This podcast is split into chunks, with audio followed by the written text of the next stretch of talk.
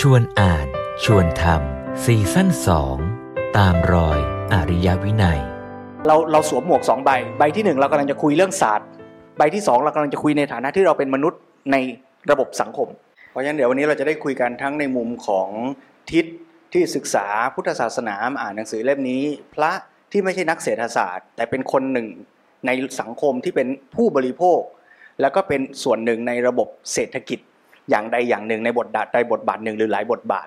แล้วก็ในมุมมองของนักเศรษฐศาสตร์ ซึ่งก็เป็นมนุษย์คนหนึ่ง ซึ่งก็เป็นผู้ที่บริโภค เป็นผู้ที่ผลิต เป็นผู้ที่อยู่ในระบบเศรษฐกิจของสังคมเดียวกันนี้ด้วย และในชีวิตจริงอะเมื่อเราจะตัดสินใจในการบริโภคอะ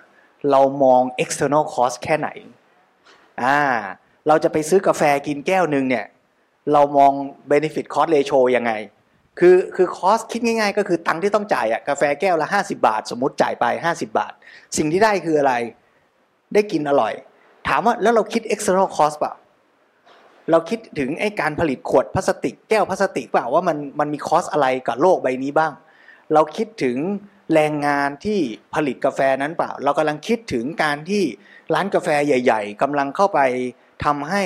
ร้านกาแฟเล็ก ๆ ในสังคมนี้ อยู่ไม่ได้หรือเปล่า แล้วเหล่านี้เป็น external cost ด้วยไหม แต่อันนี้มันต้องฝึกนะ แล้วมันก็มีความ มันต้องมีเขาเรียกว่าอะไร เราต้องรู้ข้อมูลด้วย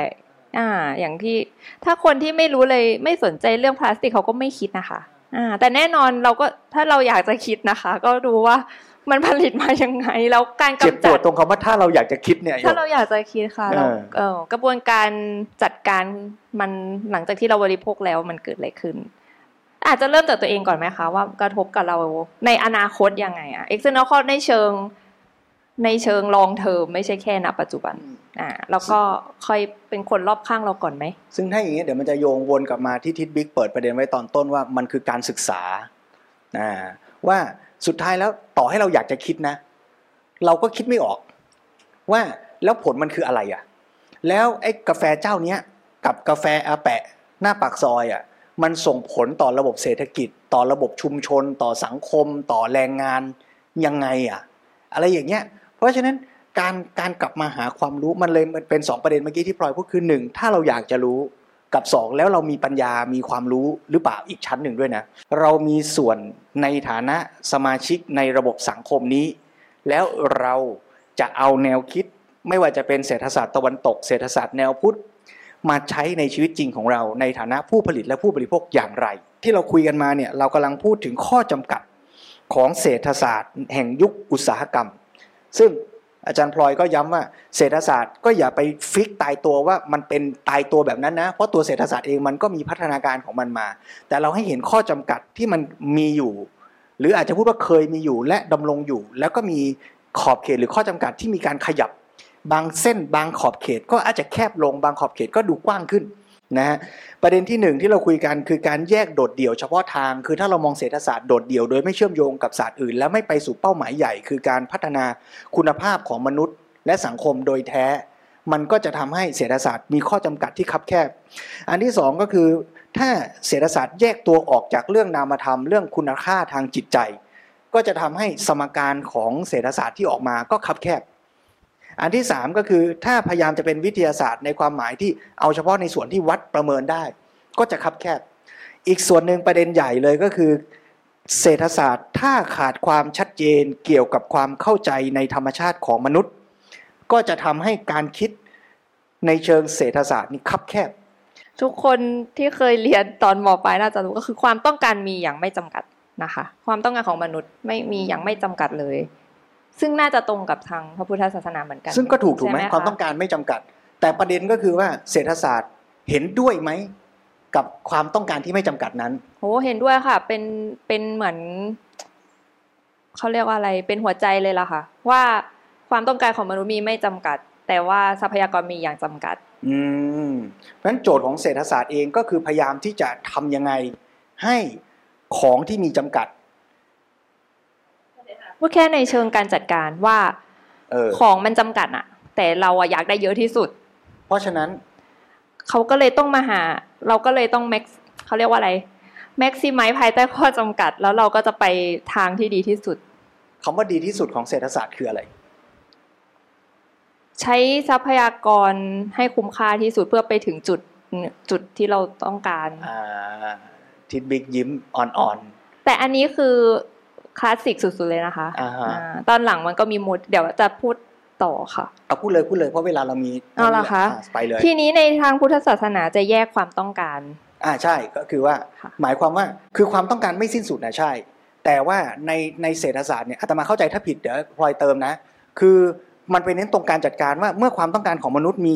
ไม่สิ้นสุด แต่ทรัพยากรมันมีจำกัด เราจะจัดการอย่างไร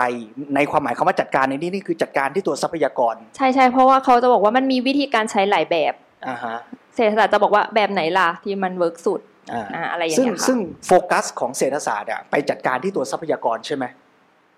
หรือจัดการวิธีการใช้ที่ทรัใจพมนุยาษย์กรอ๋อไม่เจ็ดการมนุษย์เลยค่ะใช่ไหมใช่เพราะฉะนั้นใช่เศรษฐศาสตร์เนี่ยมันมีมันมีข้อจำกัดอยู่ตรงเนี้ยใช่ซึ่งใช่ซึ่งย้ำอีกทีนะว่าข้อจำกัดไม่ใช่เรื่องผิดบาปนะมันคือข้อจำกัดว่าในกรอบคิดของเศรษฐศาสตร์เนี่ยโฟกัสไปที่การจัดการที่ตัวทรัพยากรว่าทรัพยากรมันมีแค่เนี้ยแต่ความต้องการของมนุษย์มีอย่างเนี้ยแล้วจะทำยังไงให้อันเนี้ยมันไปกระจายให้กับคน ได้ดีที่สุดได้ทั่วถึงที่สุดได้เกิดคุณภาพที่ดีที่สุด แต่จัดการตรงนี้ แต่พุทธศาสนามองว่าเฮ้ยนอกจากไอ้ตรงเนี้ยมันต้องจัดการไอ้ใจมนุษย์อะมันก็ต้องจัดการด้วยนะอ่าเพราะฉะนั้นไอ้ใจของมนุษย์ที่มีความต้องการไม่สิ้นสุดเนี่ยก็ต้องเข้าไปศึกษาความจริงแล้วเห็นว่าไอ้คำว่าความต้องการนั้นมีสองประเภท คือความต้องการชนิดที่เป็นตัณหา คืออยากมาสนองตัวตน ให้เกิดความสุขจากการเสพบริโภค อันนั้นน่ะใช่ไม่จำกัด แต่อันที่สองคือความต้องการแบบฉันทะ คือความต้องการที่จะมาสนองตัวคุณภาพชีวิต อันเนี้ย มันมีขอบเขตจำกัด ตัวอย่างที่หลวงพ่อสมเด็จยกไว้ชัดมากก็คือว่า ถ้าเรากินอาหารเพื่ออร่อย กับกินอาหารเพื่ออิ่ม อันนี้ชัดเจนว่าถ้าเรากินเพื่ออิ่มอะมันบอกขอบเขตได้ไม่ยากว่าแค่ไหนอิ่ม แต่ถ้าเอาอร่อยอะบางทีอิ่มแล้วก็กินต่อนะ บางทีเนี่ยมันก็พูดไม่ได้ว่า แล้วมื้อเนี้ยเอาอร่อยแค่ไหนพอ เพราะฉะนั้นถ้าเรากลับมาที่ความต้องการในใจมนุษย์เนี่ยแปลว่าเราจะต้องชวนกันให้ ศาสตร์ จะชื่ออะไรก็แล้วแต่ในการที่จะจัดการการกินอยู่และการกระจายทรัพยากรของมนุษย์เนี่ยเข้าใจความจริงของธรรมชาติมนุษย์ด้วย ไม่ใช่เข้าใจเฉพาะเรื่องการจัดการภายนอกเท่านั้น ย้ำว่าการจัดการภายนอกไม่ใช่เรื่องผิด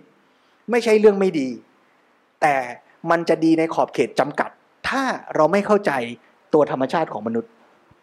ศาสตร์ตะวันตกเนี่ยเขามองมองมนุษย์เนี่ยในฐานะที่เป็นทรัพยากรมนุษย์ คือเป็นหน่วยอะเขาไม่ได้มองว่ามนุษย์เนี่ยสามารถพัฒนาได้ เออเขามองแค่ว่าจะจัดการให้มนุษย์อยู่ด้วยกันด้วยดีได้ยังไงเฉยๆเออมันเลยขาดตัวปัจจัยอันนี้ไป แต่พอเขาไม่ได้สนใจว่ามนุษย์อะมันสามารถพัฒนาตัวเองได้นะมันสามารถทำให้ตัวเองเนี่ยใช้ชีวิตอยู่ในแบบยังไงอะบริโภคได้อย่างดีขึ้น โดยใช้ปัญญาได้มากขึ้นอย่างเงี้ยพอไม่ได้สนใจเรื่องเนี้ยเขาก็เลยแค่ไปตอบสนองทางปลายทางอย่างเดียวว่ามนุษย์ต้องการอะไร ก็ไปแก้ไขที่ตัวความต้องการนั้นของมนุษย์อย่างเดียว ไม่ได้บอกไม่ได้ไม่ได้สอนว่ามนุษย์อะสามารถมีความต้องการที่ดีขึ้นได้นะ อย่างในกรณีอย่างเนี้ยอย่างข้อข้อกอไก่เนี่ยความต้องการเนี่ยมันมีสองแบบของพุทธศาสนาเนี่ยมันมีของเรื่องของตัณหาใช่ไหมความต้องการอยากได้ตามกิเลสของเราอะอยากได้แบบสิ่งที่เราชอบอย่างเงี้ยเราก็อยากได้อย่างเงี้ยเราก็จะพยายามให้มันได้มามากที่สุด แต่ถ้าเกิดเราสามารถพัฒนาศักยภาพของมนุษย์ขึ้นมาได้อะเราสามารถพัฒนาขึ้นมาให้มันเป็นความต้องการแบบฉันทะได้ คือความต้องการที่อยากให้สิ่งนั้นอะ มันอยู่ในสภาพที่ดีที่สุด แต่ถ้าเกิดเอาแค่ตามกิเลสอย่างเดียวอะเอาแค่แบบเราอยากได้อย่างเงี้ย กินเท่าไหร่ก็ไม่พอบริโภคเท่าไหร่ก็ไม่พอมีเงินเท่าไหร่ก็ใช้หมด อืมมันไม่มีความพอนั่นแหละ อันนี้แหละเป็นศาสตร์ตะวันตกยังขาดตรงส่วนนี้ ซึ่งก็ต้องมาเพิ่มเติมกันอีกต่อไป